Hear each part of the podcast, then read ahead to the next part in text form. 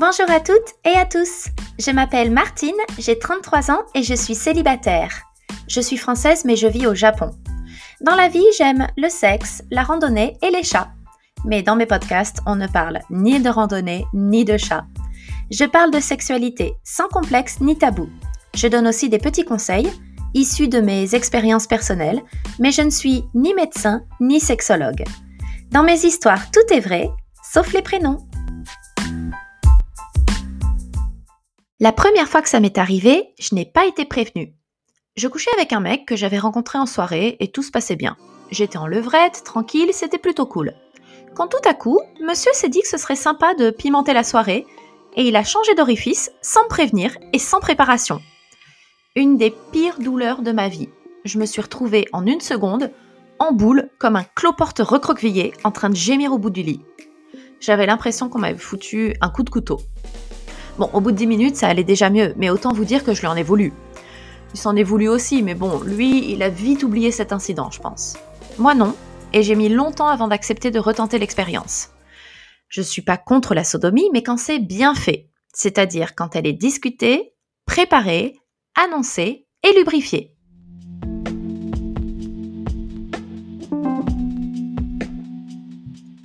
Martine, est-ce que ça fait mal? Alors, oui, sans préparation, ça peut faire mal, même super mal, comme une sensation de déchirement. Mais si c'est bien fait et en douceur, ça peut être plutôt agréable, voire jouissif. Disons que la sensation, si je compare à la pénétration vaginale, est vraiment différente. Lorsque tout se passe bien, le corps s'électrifie, mais de manière très agréable. Tous les muscles se contractent et ça donne envie de se lâcher. Lorsqu'en plus votre partenaire stimule en même temps votre clitoris avec ses doigts ou un sextoy, alors là, c'est l'extase. Et ce qui est bon à savoir, c'est qu'avec le temps et la pratique, c'est de plus en plus plaisant. Mon ami Jean, homosexuel et passif, me racontait qu'au tout début de sa vie sexuelle, c'était un petit peu douloureux, mais que rapidement il s'était habitué et avait éprouvé beaucoup de plaisir. Il me disait aussi que plus il le faisait, plus c'était bon. Mais alors comment se préparer à la sodomie? Avant tout, il faut en parler. Il faut être d'accord, confiant ou confiante et en avoir envie. Si ce n'est pas désiré, le sphincter du rectum ne va pas se détendre et ce sera impossible ou douloureux. Une fois que vous êtes tous les deux OK pour le faire, il faut se préparer. Je vais m'adresser à présent à la personne qui reçoit. Si tu t'apprêtes à recevoir, sois préparé au fait qu'il y aura peut-être des traces de matière fécale sur le préservatif de ton partenaire ou sur les draps. Bah oui, c'est normal. Ça passe par le rectum. C'est pas forcément super agréable, ni pour l'un ni pour l'autre, mais c'est pas grave, il faut pas non plus dramatiser la situation. Petit conseil, si ça peut te rassurer, tu peux soit aller aux toilettes, soit faire un lavement deux heures avant le rapport. Tu peux utiliser une poire à lavement, achetée en pharmacie ou sur Internet. Et si la poire à lavement ne te plaît pas trop dans l'idée, tu peux aussi utiliser, comme moi, un embout en silicone de tuyau de douche. Ça ressemble à un petit plug anal en matière silicone avec une surface toute lisse. Ça se fixe directement sur le tuyau de douche, à la place du pommeau, et ça va fonctionner comme un tuyau d'arrosage. C'est très pratique. Comment utiliser une poire à lavement? L'idéal, c'est de se mettre à quatre pattes ou accroupi dans le bac de douche. C'est la meilleure position pour insérer la canule de la poire ou la canule de douche. Une fois qu'elle est en place, pressez la poire ou allumez le robinet de douche pour injecter l'eau tiède dans votre rectum. Tout doucement, hein. ne pulvérisez pas l'eau d'un coup. Ensuite, rendez-vous directement aux toilettes et évacuez les résidus de sel lavé. Il n'est pas nécessaire de faire fonctionner son sphincter pour éliminer l'eau. Elle doit tomber toute seule. Si l'eau n'est pas claire la première fois, vous pouvez renouveler l'opération une ou deux fois, sans toutefois exagérer, pour préserver votre flore rectale. Je vous conseille néanmoins d'éviter de faire un lavement de façon trop régulière, quotidienne. Le lavement anal peut affecter la flore intestinale. Si vous voulez en faire régulièrement, alors il est recommandé d'avoir une alimentation riche en probiotiques. Cela aidera grandement votre flore intestinale à se garder en bonne santé. Je m'adresse à présent au donneur ou à la donneuse celui ou celle qui va insérer un phallus, un objet phallique, dans l'anus de son ou sa partenaire. Pendant l'acte, Si vous pensez que ce serait le bon moment pour tenter une sodomie, s'il vous plaît, n'y allez jamais sans prévenir. Non, il faut préparer l'anus de votre partenaire et prendre son temps pour que son rectum soit bien dilaté. Pour préparer l'anus, je vous recommande de lui faire un petit massage, un petit massage d'anus. Vous pouvez tourner autour avec votre doigt puis l'insérer progressivement, à condition que vos mains soient bien propres et vos ongles bien coupés bien sûr. Si vous prenez votre partenaire en levrette par exemple, vous pouvez jouer avec l'entrée de l'anus avec vos doigts, puis lécher votre pouce pour y déposer de la salive et ensuite l'introduire délicatement. Autre option, l'anulingus est une bonne idée pour se détendre. Si vous êtes OK avec ça, on n'oublie pas d'utiliser une digue, un petit carré de latex, si aucun dépistage n'a été fait. Parce que oui, on peut avoir de l'herpès sur l'anus. Le lubrifiant.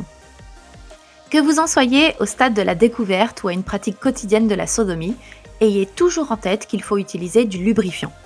Toujours. Parce que même si votre désir est au plus haut, il n'y a pas de lubrification naturelle de la zone anale, à l'inverse de la zone vaginale. Une lubrification suffisante prévient aussi le risque de douleur, voire de fissure. Et là, j'aimerais donner un super conseil de mon ami Jean, toujours le même. Comme l'anus n'est pas lubrifié naturellement, il est largement préférable de prendre des lubrifiants à base de silicone et pas ceux à base d'eau car sinon ça sèche trop vite et il faut en remettre toutes les deux minutes. Les positions. Plus que n'importe quelle autre pratique sexuelle, celle de la sodomie demande de la douceur, surtout les premières fois. Il faut donc bien choisir ses positions. Sur ce point, je dirais que oui, la taille du pénis compte. La longueur tout autant que la largeur. La longueur du pénis peut parfois poser problème parce qu'il cogne dans le fond, ce qui fait mal, et un pénis très large va aussi bien se sentir. Il faudra prendre son temps et ne surtout pas être pressé. Moi, pour la sodomie, je préfère les petits pénis. Les positions les plus faciles. La levrette, avec la tête penchée vers le bas, ou alors allongée en cuillère sur le côté gauche. Pourquoi le côté gauche? Alors, le rectum ressemble à une ampoule avec en haut un virage qui continue vers le côlon et certaines positions, comme celle-ci, ouvrent un peu l'angle, ce qui facilite la pénétration. Au fur et à mesure de la pratique, d'autres positions pourront être testées, comme par exemple le missionnaire avec les jambes relevées, ou encore la position de l'éléphant. La personne qui reçoit est totalement étendue sur le ventre. L'homme s'allonge sur elle et prend appui sur ses avant-bras pour diminuer son poids. L'entrée en matière. Vous qui recevez, c'est vous qui allez donner le rythme. C'est vous qui allez le faire rentrer en vous, avec des petits mouvements circulaires du bassin, hyper lentement. Imaginons que vous êtes en position cuillère, allongé sur le côté, avec votre partenaire allongé derrière votre dos. Vous pouvez, avec votre main, amener le pénis à l'entrée de votre anus et puis l'introduire en bougeant vous-même vos fesses, en faisant de petits ronds pour l'amener doucement en vous. Pour faciliter la pénétration et détendre les sphincters, le bon réflexe, c'est aussi de pousser, oui, comme à la selle, pour faciliter la pénétration. Vous pouvez même le laisser quelques minutes bien placé, tout en vous masturbant. Ne cherchez pas à insérer le sexe en entier tout de suite, mais au fur et à mesure des va-et-vient. Il s'enfonce toujours un peu plus. Si vous avez mal, demandez-lui de se retirer tout doucement. On s'habitue en douceur, millimètre par millimètre, et on stoppe dès que ça fait mal. Lorsque le pénis est inséré, vous pouvez commencer à donner du rythme et demander à votre partenaire de faire des va-et-vient, des mini va-et-vient, et aller progressivement plus loin. Faites-vous du bien, embrassez-vous, caressez-vous, faites de l'expérience un jeu érotique. La meilleure manière de se préparer, à mon avis, c'est de ne pas commencer directement par ça. Vous allez vous mettre trop de pression. Faites-le dans l'élan, après avoir déjà pris beaucoup de plaisir autrement. Si votre partenaire est une femme, faites-la jouir en pénétration vaginale ou avec un cunilingus. Venez ensuite lui lécher entre ses fesses. Appuyez avec votre langue au niveau de l'orifice. Si vous avez peur de lui faire mal avec vos doigts, utilisez un petit sextoy. Profitez-en pour le lubrifier. Plus elle sera excitée, plus son corps sera réceptif. Le sexe anal est plus facile avec une femme qui vient de jouir, ou n'importe quelle autre chose qui la relaxe profondément, comme un massage, un bain chaud, ou pour ma part, un verre de vin rouge. La sortie. Vous n'êtes pas obligé, les premières fois, de rester en pénétration anale pendant 20 minutes. Au début, je vous conseille de tester pendant une ou deux minutes pour vous habituer à la sensation. Et puis ensuite, euh, pour la personne qui reçoit, demandez à votre partenaire de retirer tout doucement, très lentement son pénis en tenant le préservatif avec ses doigts. Mais si vous voulez sortir après l'orgasme, l'orgasme de monsieur, du donneur, il faut attendre la détumescence du pénis avant de se retirer. C'est un joli mot, hein, la détumescence. Ça veut dire en gros, il faut attendre 30 secondes que le pénis ait retrouvé sa taille habituelle avant de se retirer.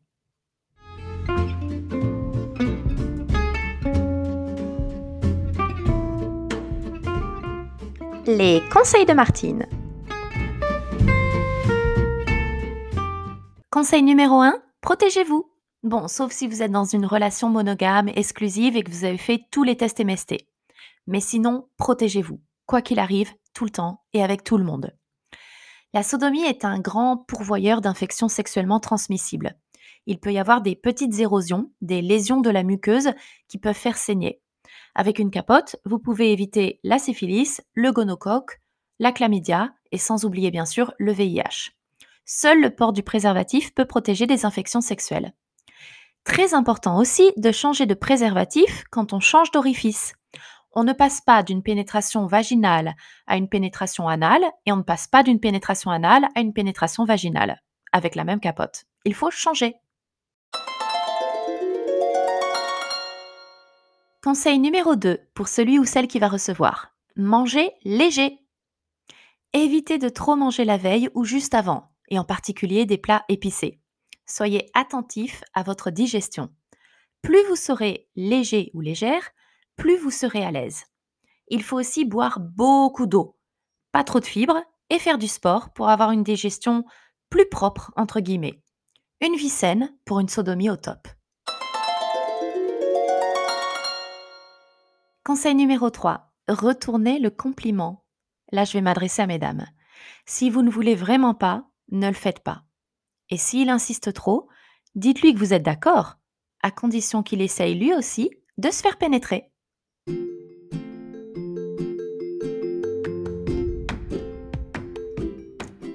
C'était le dixième épisode des Aventures de Martine. J'espère que ça vous a plu. À bientôt!